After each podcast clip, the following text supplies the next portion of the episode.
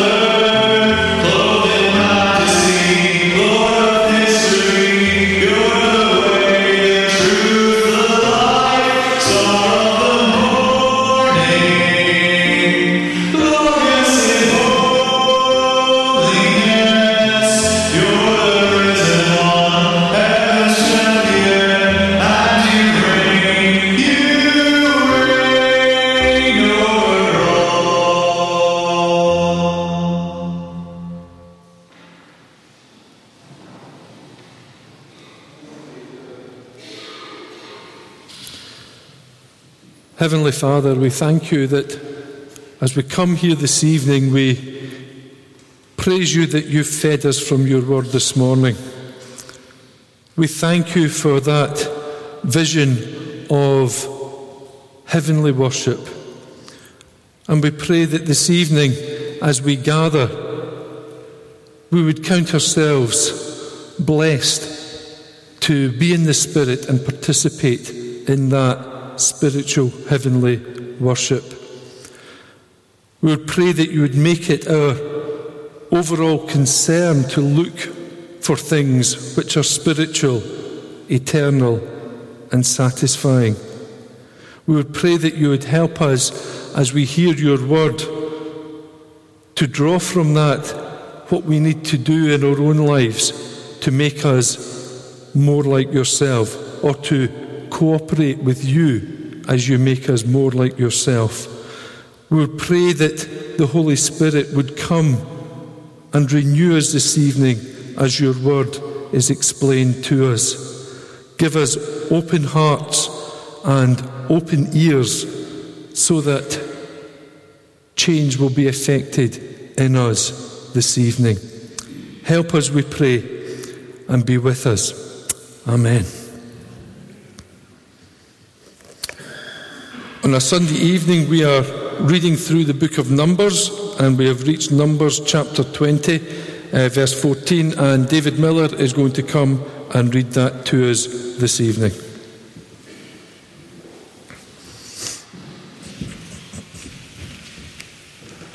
If you've a church Bible, it's on uh, page 158, uh, Numbers chapter 20 and verse 14. Moses sent messengers from Kadesh to the king of Edom, saying, This is what your brother Israel says. You know about all the hardships that have come upon us. Our forefathers went down into Egypt, and we lived there many years. The Egyptians ill treated us and our fathers, but when we cried out to the Lord, he heard our cry and sent an angel and brought us out of Egypt. Now we are here at Kadesh a town on the edge of your territory. Please let us pass through your, con- your country. We will not go through any field or vineyard or drink water from any well. We will travel along the king's highway and not turn to the right or to the left until we have passed through your territory. But Edom answered, You may not pass through here. If you try, we will march out and attack you with the sword. The Israelites replied, We will go along the main road, and if we or our livestock drink any of your water, we will pay for it. We only want to pass through on foot, nothing else. Again they answered, You may not pass through. Then Edom came out against them with a large and powerful army since Edom refused to let them go through their territory, Israel turned away from them. The whole Israelite community set out from Kadesh and came to Mount Hor. At Mount Hor, near the border of Edom, the Lord said to Moses and Aaron, Aaron will be gathered to his people. He will not enter the land I give the Israelites because both of you rebelled against my command at the waters of Meribah. Call Aaron and his son Eleazar and take them up Mount Hor. Remove Aaron's garments and put them on his son Eleazar, for Aaron will be gathered to his people. He will die there. Moses did as the Lord commanded. They went up Mount Hor in the sight of the whole community. Moses removed Aaron's garments and put them on his son Eleazar, and Aaron died there on the top of the mountain. Then Moses and Eleazar came down from the mountain, and the whole community learned that Aaron had died. The entire house of Israel mourned for him 30 days. This is the word of the Lord.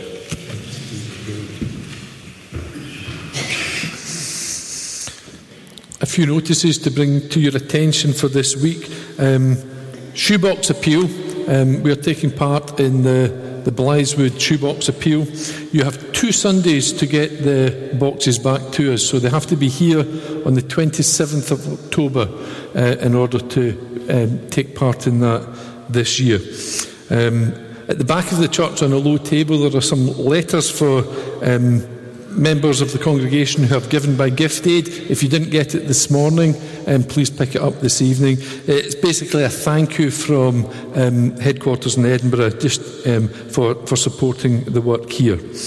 Um, Aspire Help, um, the Monday Club in Charleston has about, I think they're averaging between 25 and 30 children on a, a Monday evening, and I think at the moment they only have two people to help. Um, marshal that. And it's an age group from 4 to, to 11, so they've got quite different needs. Um, and they'd love to have extra volunteers so that they could split these up into more age appropriate groups and carry out more age appropriate activities. It's on a Monday evening between 7 and 8, so it's just one hour. You don't have to be up front to do anything. If you can chop up fruit for a snack, that is brilliant. If you can assist with craft, like, you know, put some glue and some paper and th- throw some glitter on it. Um, anything, any sort of help would be really, really appreciated. Um, so if you're able to do that, see Chris Ewart, um, whose contact details are on the slide there. Also, a week tomorrow, uh, Chris and Sarah get married. Um, we're needing some help, and Maria's organising the refreshments for people. Um, but need some, some folk to help serve. So if you're able to do that, um, get in touch with Maria. And also, Tim Brow is organising the setup of the church um, and the tidy up afterwards. And again, needs some bodies to help um, do that. So if you can help with that in any way, get in touch with either Maria or Tim. We're going to sing again. Um, we're going to sing Psalm 86. We're singing verses 1 to 7 plus verse 11. Uh, we're going to sing this unaccompanied. We'll be led by Alistair, the tune's Buckland. And as we stand to sing this, we'll uplift our collection. So, Psalm 86. Hear, O Lord, and answer me. I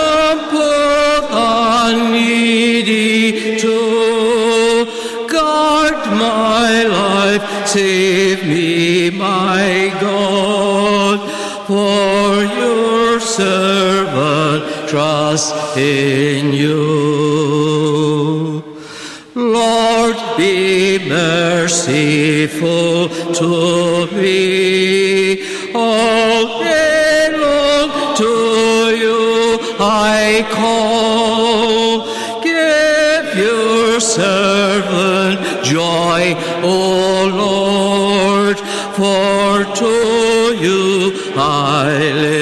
My soul. You, O Lord, alone are good. You are ready to forgive to all those who call on you. You abound in steadfast love. Hear my earnest prayer, O Lord. Listen to my troubled cry. In distress I'll call on you. For in mercy you'll reply. Teach me, Lord, your way that I from your truth may not depart, so that I may fear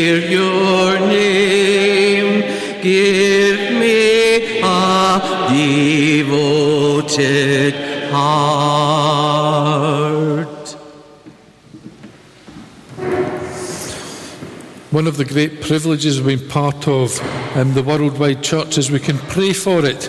Um, and Ruth Farker is going to come and lead us in our missions prayer now. Ruth.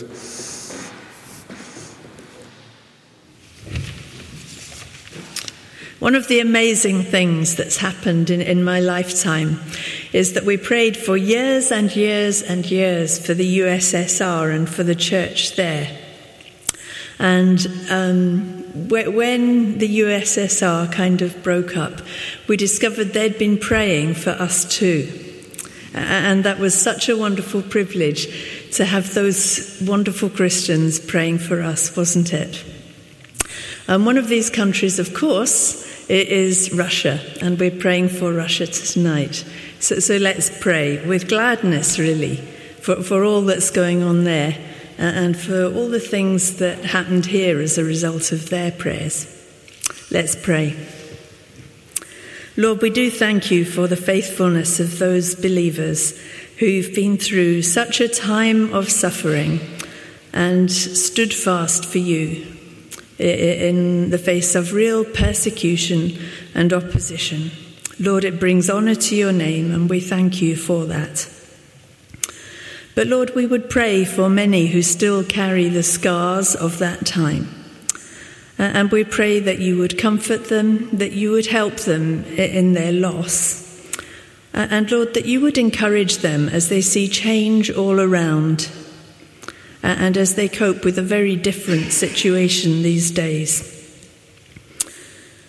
And Lord, we would pray for them as they face restrictions still and don't really have the same freedom that we have to, to share your word as and when they would want to. We pray that you'd give them wisdom and help them in that. Lord, we know that there were very few opportunities in the past for training for church leaders. Uh, and Lord, just now, that, that there's a real need for, for, for some of them to be able to be trained more fully in handling your word. Lord, we know that the role of missionaries who've gone in is very, very restricted, that there's not very much that they can do. They're quite limited. So we do pray for people to rise up from among the Russian people themselves who are able to train others to, to teach your word.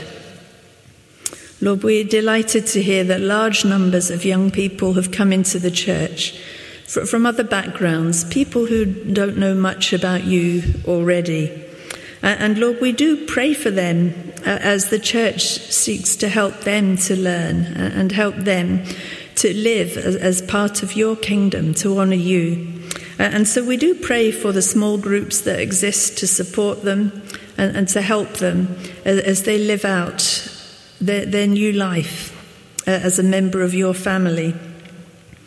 Lord, we'd pray for the various programs there are to theological training by extension, and we do just pray that these kinds of programs would be useful to equip the church to serve you well. Father, we thank you too for the church in Peru, and we thank you for the free church mission there. We thank you for the two schools that there are. We thank you for the Christian values and ethos that, that, that these schools have. And Lord, for the Christian worker who supports the, um, the school students in, in Lima, we do, do just pray that that would be a valuable contribution in the lives of the many children who attend. And Lord, we pray also for the two seminaries there that are, are training church leaders and teachers. We, we pray that you would um, really make them useful, that, that the teaching would really equip people to serve you in future. Lord, right here in Dundee, we thank you that you're working among us as well. And we pray particularly for Central Baptist Church. Lord, we pray for Jim Turrant, and we, we thank you for the centrality of, of your word and the Bible uh, in that church. We pray for him as he shares its meaning more fully with the, the members of the church. Lord, we thank you for the emphasis they particularly have just now on discipleship and training. Pray for Stuart in that work and also for the, the work they have among so many young people uh, and for their young people's minister. Lord, we thank you so much for news of um, the work that Mission International's been doing, and we thank you for that recent visit to Burundi. Lord, we're just delighted to hear of a new Bible translation there. Uh, and we realize that many, many people in the church are now full of questions as they've had their first opportunity to read your word in their own language. We pray that you would increase their understanding of the Bible, that as they really come to grips with it in a new way, that, that, that you would help them. And Lord, we pray that they would then go on to share that message well with those around them. Lord, Lord, we really want to pray for some of the schools in Dundee. We pray for Braeview, and we just pray for encouragement for the teachers and for the children there. We pray for those teachers who are new, who've just started this term. And Lord, we pray that the chaplains would have opportunities there to go in and share your word. We pray for Blackness School just next door, and we, we pray for them in this time of change as they have a new head teacher there. Lord, we thank you for the ministry of the Christian unions in our universities. Lord, we do pray for Dundee CU as preparations are made for their big weekend, their weekend away. We, we think of the International Secretary, Susanna, uh, and we do just pray for that, for Susanna and the group who work with her as they prepare to ha- have contact again with the Islamic Society. We pray that would go well. And we pray for their preparations they're making for the international track during Events Week. We think of Olivia, the Halls Group coordinator. Lord, we do pray that first year students who've just arrived would become integrated into the hall groups. We pray that they would become uh, enthusiastic about reaching out to those within their hall of residence.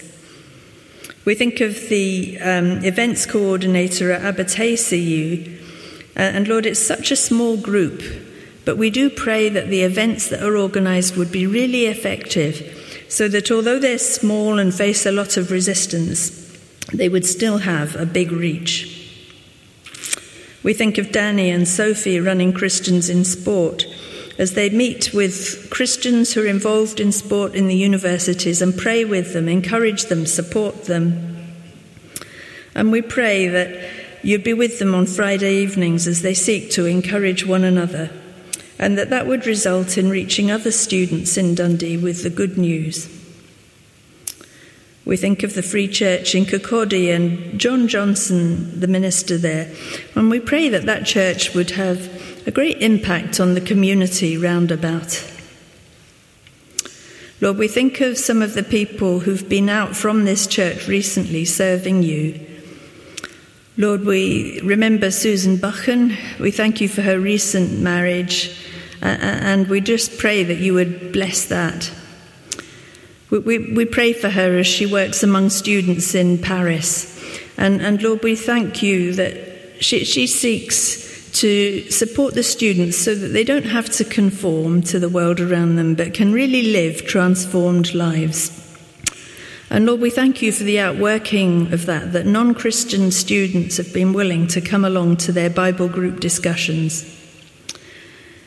Lord, we don't know where they are yet, but we know for we know that you know the exact whereabouts of Chris and Heather as they travel home from Tristan, Tristan da Cunha, and we pray that you would protect them and lead them on that journey as they visit South Africa on the way home. We pray for those they met, for those they treated, and we pray for any who'll continue to work in that area, for the church there we pray for rest and recovery for Heather and Chris as they get back here. Lord, we just bring so many needs to you around the world. We think of the news and we pray for those in Tokyo and in Japan after the typhoon.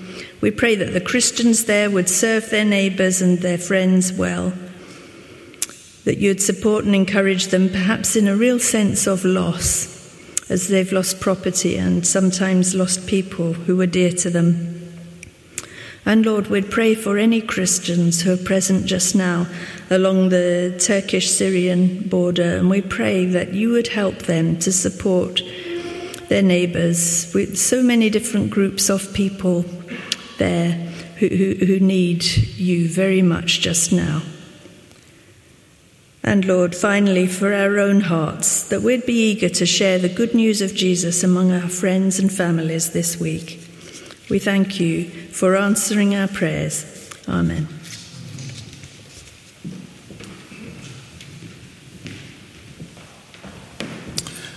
Before Craig comes to continue his series in Colossians, um, we're going to sing again. We're going to sing from the breaking of the dawn, uh, and we'll stand and sing this just now.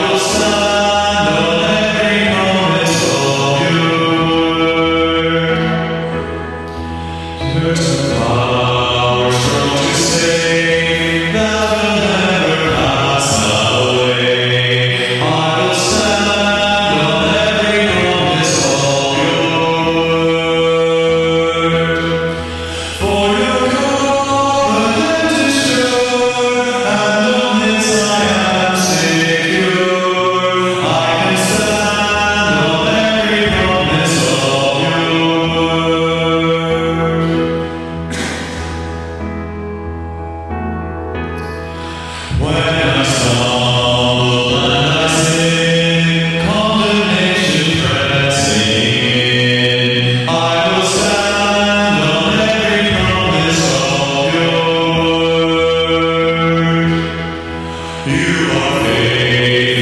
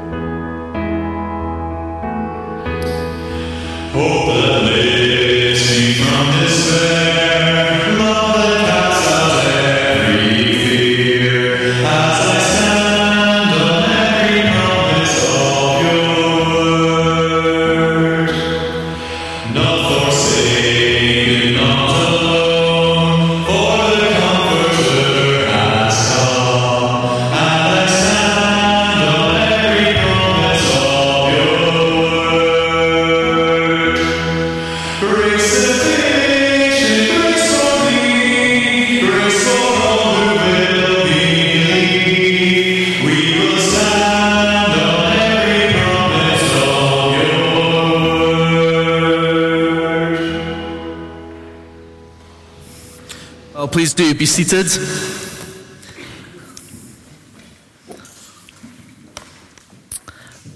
And this evening, as uh, Stuart mentioned, we are back in Paul's letter to the church in the Colossae.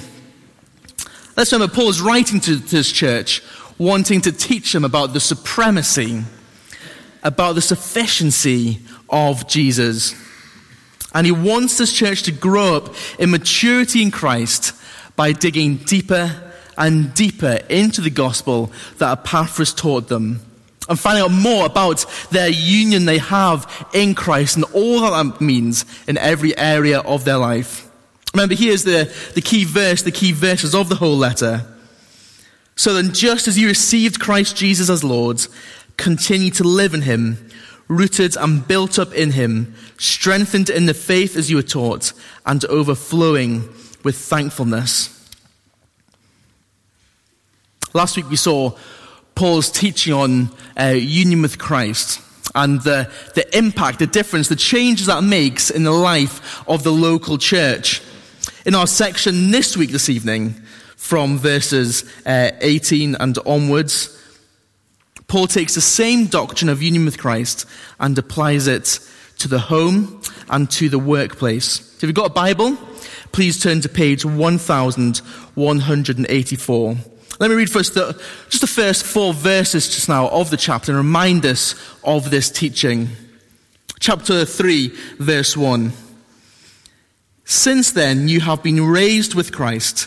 Set your hearts on things above, where Christ is seated at the right hand of God.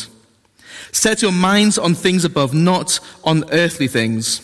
For you died, and your life is now hidden with Christ in God. When Christ, who is your life, appears, then you also will appear with him in glory. Paul teaches here that our union with Christ it is complete. It is comprehensive. Remember, as we saw last week, by, by faith we are brought into Christ and we have died with Christ. Our past is with Christ. We saw we, we have been, we are now raised with Christ. Our present is with Christ.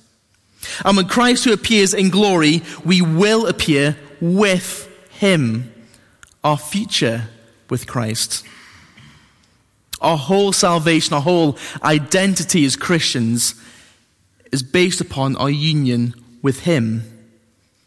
His death on the cross is my death in that I died to sin that condemns me and enslaves me. And in his resurrection as Christians, we now share in his risen life, and our life is hidden with Christ in God. That's Paul's logic for everything we saw after that last week, and the same for this week as well. Paul says, because all that is true, therefore do this. And what we'll see in our section this evening is that a life focused on Jesus and his supremacy, a life where we set our minds on things above, is shown in how we honor others. Notice how this flows from thankfulness from verse 17. So let me, read, let me read first our passage this evening from verse 17 to chapter 4, verse 1. And whatever you do, whether in word or deed, do it all in the name of the Lord Jesus, giving thanks to God the Father through him. Wives, submit to your husbands as is fitting in the Lord. Husbands, love your wives and do not be harsh with them. Children, obey your parents in everything, for this pleases the Lord. Fathers, do not embitter your children, or they will become discouraged. Slaves, obey your earthly masters in everything, and do it not only when their eye is on you and to win their favor, but with sincerity of heart and reverence for the Lord. Whatever you do, work at it with all your heart as working for the Lord, not for men, since you know that you will receive an inheritance from the Lord as a reward. It is the Lord Christ you are serving. Anyone who does wrong will be repaid for his wrong, and there is no favoritism. Masters, provide your slaves with what is right and fair, because you know that you also have a master in heaven. Let me pray and ask God for his help as we look at this passage.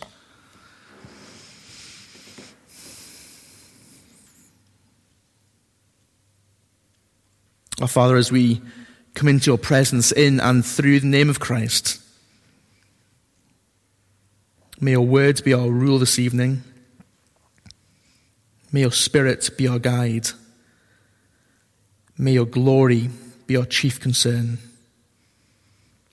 We ask these things in the name of Christ our King. Amen. As you read the passage, I'm sure for many of us, the thing which stood out to us as you read it was that language of, of submit, that language of obey, that language of master, language of Lord. In home, wives and children called to submit and obey.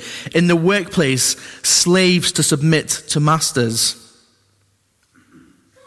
Now let's remember the context here. Paul is writing to a local church. What we're talking about here, it's, it's the covenant community of the church living in obedience to Jesus. People who have received Jesus in the gospel taught by Paul and Epaphras, and are now continuing to live their lives in Jesus.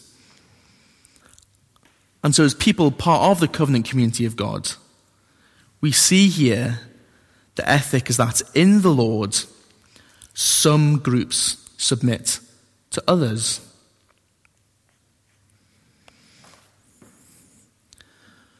Now, abuse in the family, breakdown in marriages, they're horrible. Many of you in this, this room have been there. We might read this and think, what if you're married to a non Christian? What happens if you have parents who are abusive? And let's remember this is talking about the context of the covenant community of the church. Not of those things don't happen there.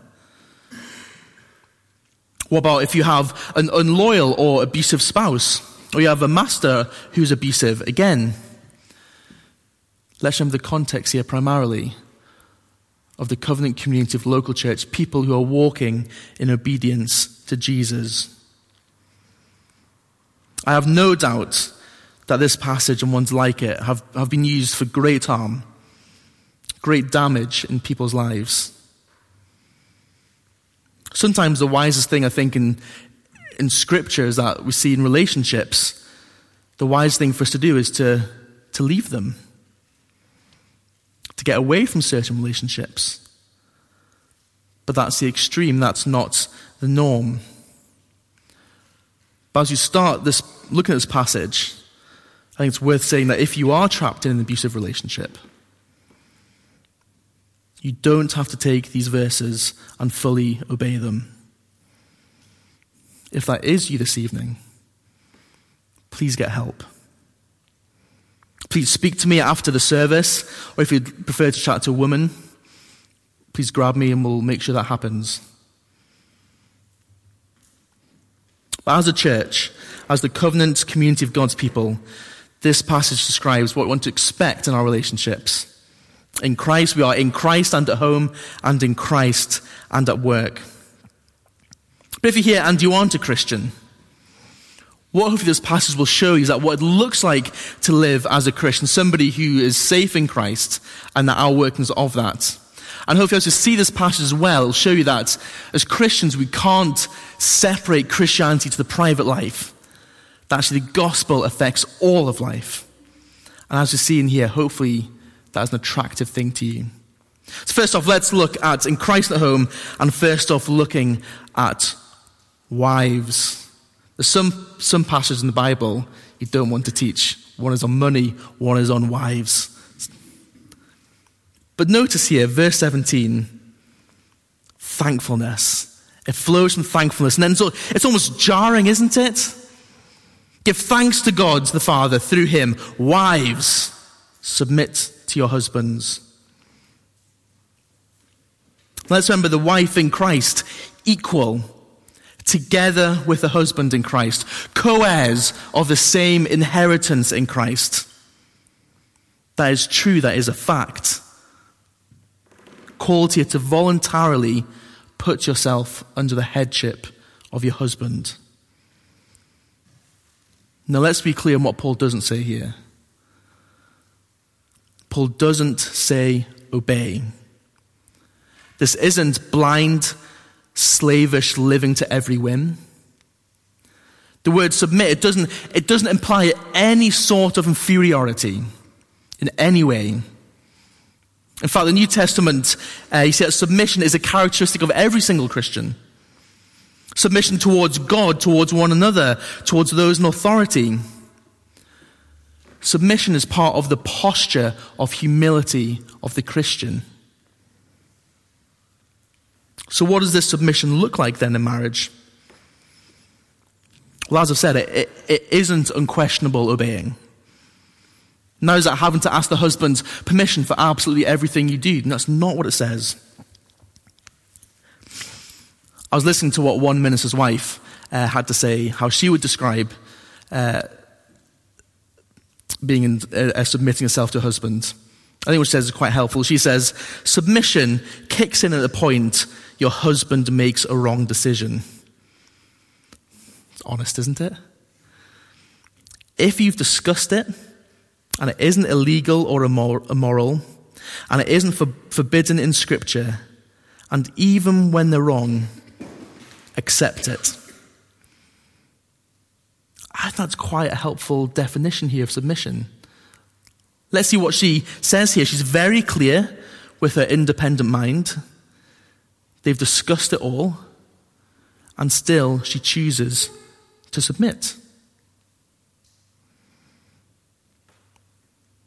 I think if you're a wife here, ask yourself if I struggle with the direction my husband is taking, and we've talked about it,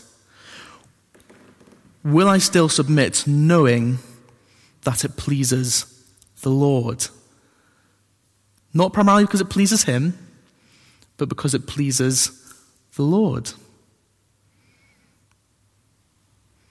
We see in this verse here, it's something ordained by God.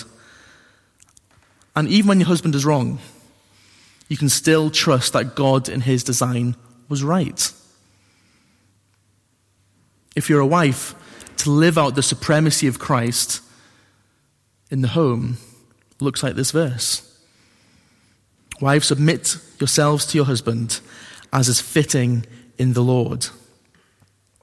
Now, let what Paul says to the husband Husbands, love your wives and do not be harsh with them. So, friends, the wives are called to submit because of sin, that's a struggle. Husbands are commanded to love because of sin, that's a struggle. And striking, isn't it? This is a, this is a command. Paul turns to the husbands and says, It is your job to love your wife. So if you're a husband you, if you're in Christ, sacrifice yourself for her.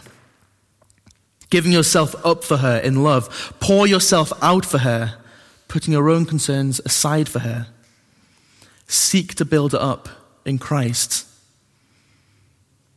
This doesn't mean you do every single thing that they ask you to do, but it does mean that you seek their good and seek to help them grow in Christ. So I think for, for a wife who knows that their husband loves them like this, to submit to somebody like this, knowing that all their actions are for her best, I think it's a beautiful picture. And we see here the beauty of Christian marriage begins to show as the, the wife submits the husband, but the husband seeks to love the wife. Remember, being a, a husband loving a wife doesn't mean that they're a yes man. That they just go along with what the wife says. That isn't a loving thing. And then, as if Paul, he just hear what's coming. Husbands, love your wives. But, but Paul, you, you don't know my wife. You don't know how discouraging she can be, how supportive she isn't. And Paul says, love her. And don't be harsh with her. Don't be domineering. Don't snap at her. Be patient. Love her. If you're a husband, this is how you, you live out the supremacy of Christ in your marriage. So ask yourself, how, how can I love my wife better? And if you don't know, ask her.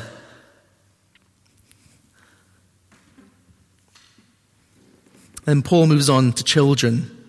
Verse 20 Children, obey your parents in everything, for this pleases the Lord. I love this verse, not because of my parents, but because of this. Let's remember that I don't think these are general instructions to everybody. Paul is writing to a church. Baptized children, we believe, are members of the church. They enjoy the covenant blessings with their parents. And so, if you're a child, Paul writes directly to you. You're not ignored. So, what does he say? Children, young people, I think that includes students as well here. Obey your parents.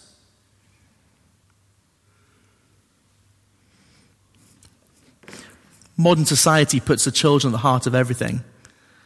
Not so in the Lord's family, says Paul. Paul says parents, they can tell you what to wear. Paul says parents, they can tell you what time bedtime is. They can tell you who, to, who you can hang out with. Remember, these are the same parents, the same, the same husband and wife that we've just read about in the two verses earlier. These aren't parents who say ignore Jesus. These aren't parents who are abusive to you. These are parents who are together in Christ, seeking for you to grow up loving the Lord Jesus. So why should you obey them? Because they say so. I used to hate that as a child. Do you know you? When your parents would say, do this, and I'd say, why? And they'd say, because I say so. The thing that annoyed me more things when um, I'd say to mum, I'm hungry, and she'd say, no, you aren't. And I'd be like, how do you know? We've got a much better motive here. Although parents can say something when we obey them, look at the end of verse 20.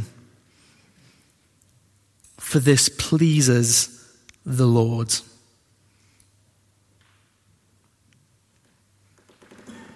Isn't that great that in your obedience to your parents, you please God? Again, this is your outworking of acknowledging the supremacy of Christ. If you're a child here, a young person, a student, there will be many times when your parents ask something and there's no direct Bible passage they can't turn to. Times when your parents will have to make judgment calls. And, and God is saying to defer their authority to them, follow them, be obedient to them. But perhaps you this evening, so far you're going through this and you go, Well, I'm not married. I don't have children. Or perhaps you're reading through this and you go, Actually, I'm not married and I'm not really a child anymore. What Paul has in mind here is, is the household. There are things that if you, you live at home, for want of a better phrase, under your parents' protection, then this verse is applicable to you. That's why I think it's applicable to students. Because you're just here for a time, you're still under your parents. But perhaps once you move out, you set up your own home, then this verse is no longer applicable to you. However, the Bible would question why you tried to live like you set up your own household when you were 12. You may not be called to obey your parents in everything, but you are still called to honor your parents. And that's a lifelong thing. So if you're a child, young person, a student, don't treat your parents like a cash machine or a washing machine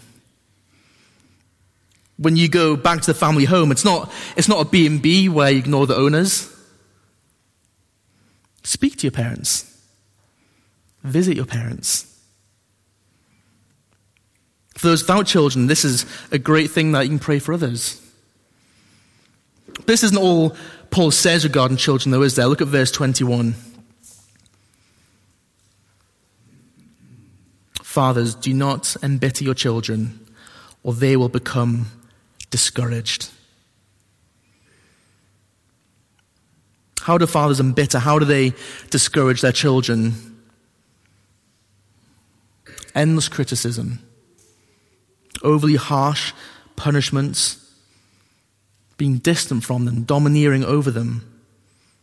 Discouraged here in the sense of them being disheartened, having a broken spirit, creating children that, in the end are just fearful timid because of your oppression over them. So, fathers, don't let your default be criticism.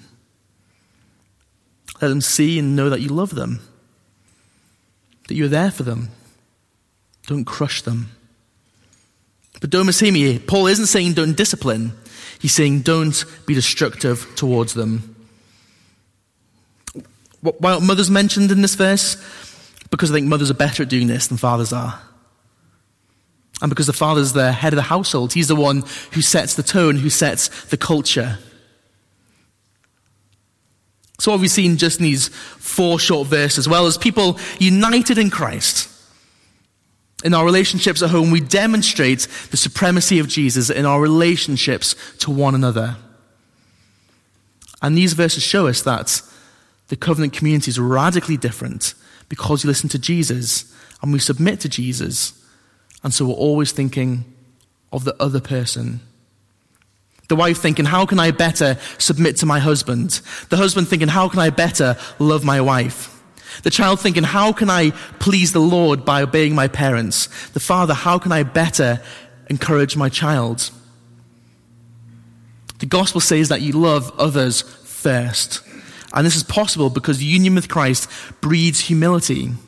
Because it says, I am not treated as I deserve and by God's grace, I am equal with all who are in Christ.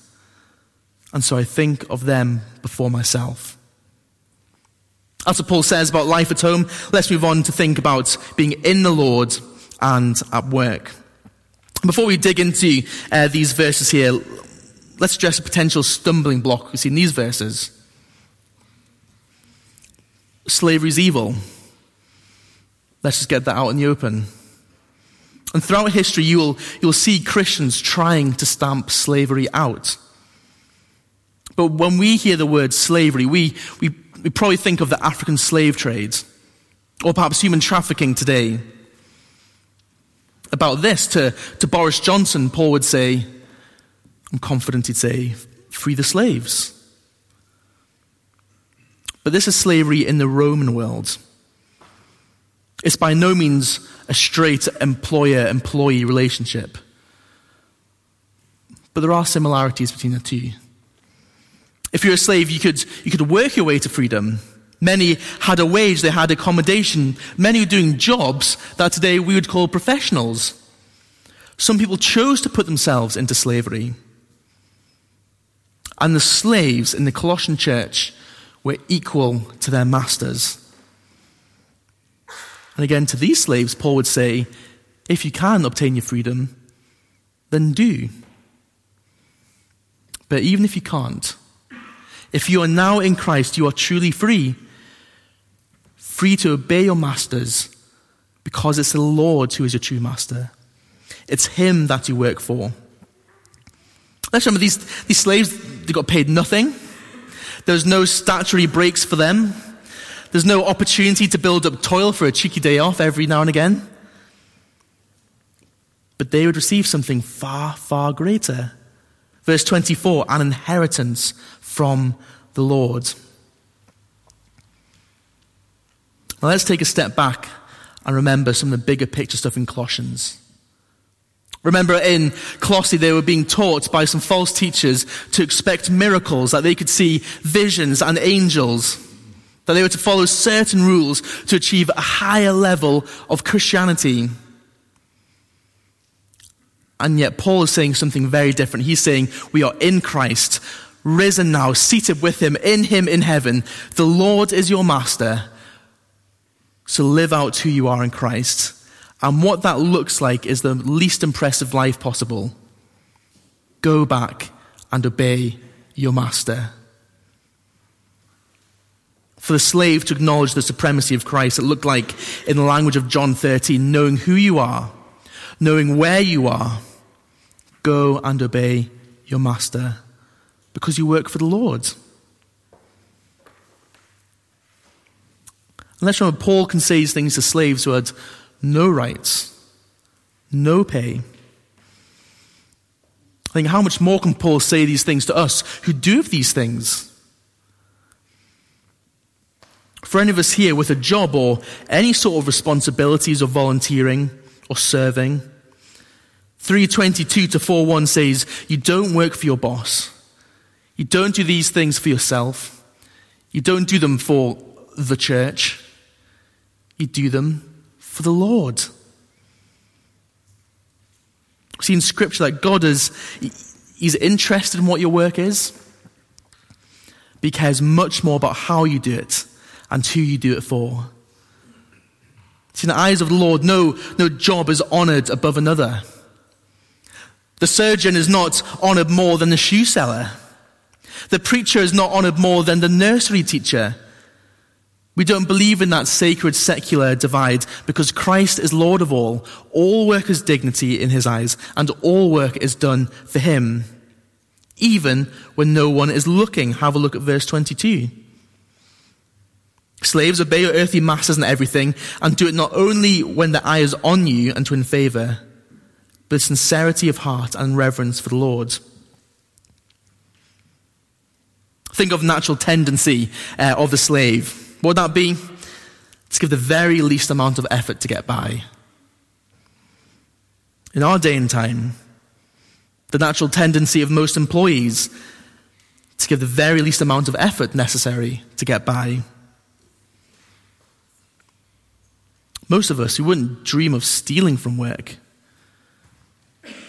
and yet may not work all the time as if our boss is watching us. If the boss is watching you, how much time would you be spending on social media? How many of those top read articles in BBC News would you have read? For the slave to live out the supremacy of Christ, it looks like them giving the master of their work what is expected. And like, it, like in the home, it's other focused, isn't it? But notice here, verse 22 slaves, obey your earthly masters in everything.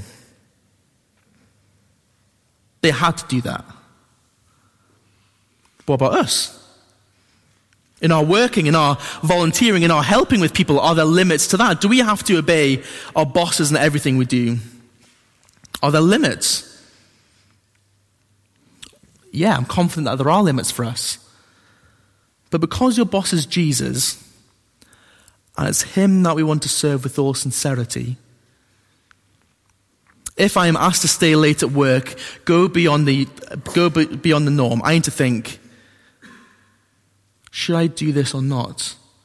What will honor the Lord more with all of my other responsibilities? My gut reaction shouldn't be, that's not on my contract, and refuse to do it. If I want to serve the Lord, then there are times when I'll say yes many times perhaps, even if it means not being paid by my earthly employer to do the work, because my work is for the Lord. But when sometimes becomes all the time, I need to read Paul's advice to slaves in 1 Corinthians 7. If you can obtain your freedom, do. If your boss at work is frequently bringing unhelpful demands and you can free yourself from them by taking a pay cut, then consider that. You know your work for Jesus. You know your work for Jesus whatever you do. So you won't miss a social status anymore. And Jesus is the one handling our pay slips. He sees it all, and he will reward, and as you see, he will punish as well. If you're here and you're a manager, you're a boss, Paul says something to you as well. Have a look at chapter 4, verse 1. Masters, provide your slaves with what is right and fair, because you know that you also have a master in heaven. Same as slaves, isn't it? The masters need to know that they have a master in heaven, the Lord Jesus Christ. Masters, be, be, be just and fair. What does that mean? Well, no favoritism. And as you do so, it will be so much easier for those who serve you to obey you. Do we pray for our bosses to be just and fair? Perhaps you're here and, you're, and you are a boss, you're a manager. Do you pray to be just and fair to all those under you? We see here for the master, for the boss, the manager to live out the supremacy of Christ, it looks like them being interested in the slave, in the other person. Perhaps you're here and you aren't a manager or over anyone or have a job. But in one sense, when you buy something from somebody, you do become their boss. You have people working for you. How do you treat that person in that coffee shop when you order a coffee from them? They are there serving you. How do you treat that person in the Asda? I remember when we moved um, from our flat at the roads through to Charleston, and um, I, f- I felt like I was the boss of Thornton's law firm. You go and sell a property, and all of a sudden you have lawyers emailing you, estate agents phoning you, people who are keen to work for you. Will I be just and fair with every single person that works for me, in whatever capacity that is, even if it's just for a few moments? Or think about this. Would you be happy for God to run heaven the day you arrive the same way that you run your office? The same way you write emails? The same way you take phone calls? The same way you treat people? We need to raise our sights to things above and be reminded that we have a master in heaven. So, what we see in this section? Well, knowing that Jesus is Lord, by his grace I am in him to live out his supremacy in the workplace and at home are all about honoring the other person. Like at home in the workplace, my approach to my relationships are all about how am I honoring that person as Christ honored me. Compare this to the new teaching in schools. Quote Above everything else, genuinely love yourself. Self love is powerful and it's the best love that you will ever have. Self love sets the standard in how we allow others to treat us and how we treat ourselves. Your happiness and well being is important. Protect it by always valuing who you are. There's a bit of truth in that, but it's inherently selfish. Make no mistake, although this is being taught in uh, relationship lessons at school, this worldview is everywhere. Turn on TV, watch films, read the paper. This worldview is not just in our schools. You can't escape it. And it is radically different to what we see here in Colossians. As you raise our sights to Christ, and with our Jesus eye view, we see in this passage that the breakdown of all of these relationships, all of them, is selfishness. I don't submit because I am the boss of my life. I'm harsh with my wife because I love myself. I'm harsh with my children because they're annoying me. They embarrass me. I'm disobedient to my parents because they restrict me. I will not obey my master because he's an idiot. I will not provide for my slaves because they are here for me. That is the life where I reign, not where Jesus reigns. And that's the old way of life. Sin no longer reigns over us, but we do feel its presence.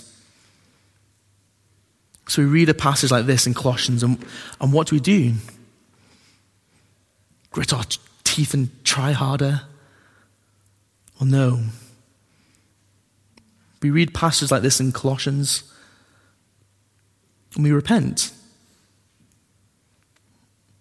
And we do, as Paul says at the start of the chapter, to raise our minds to things above, to Christ who is seated, and where we are now seated.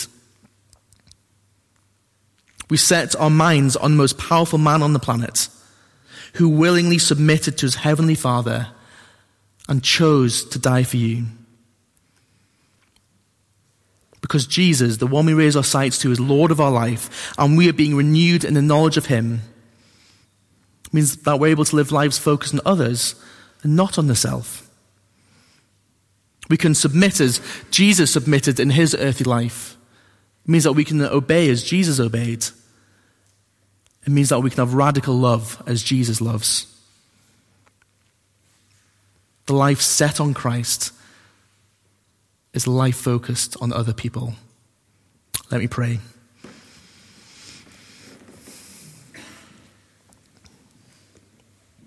Lord Jesus, we rejoice that you reign on the throne.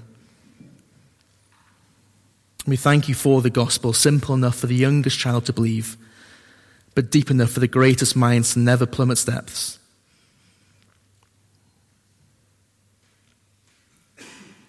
We thank you for passages like this, which often jar against us. So we confess that we are sinful people, people who have not done as you have called us to do. Help us, we ask, to raise our sights to you. To live out a life in the rhythm of thankfulness of what you've done and who we are in you. And to live a life loving you and loving other people.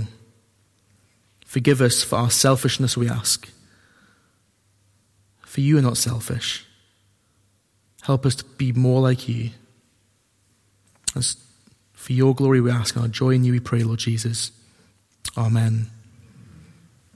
Let's stand and sing our last song together, a song which reminds us of the goodness of the gospel, of all that the Lord Jesus has done for us in his life, death, and resurrection. And stand and sing in Christ alone.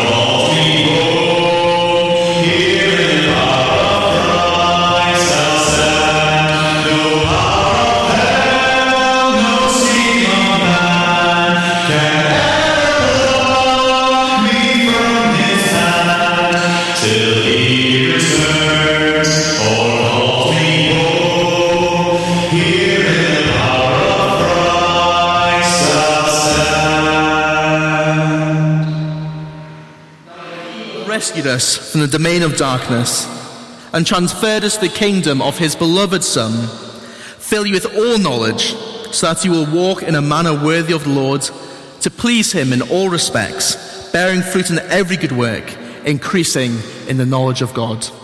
Amen.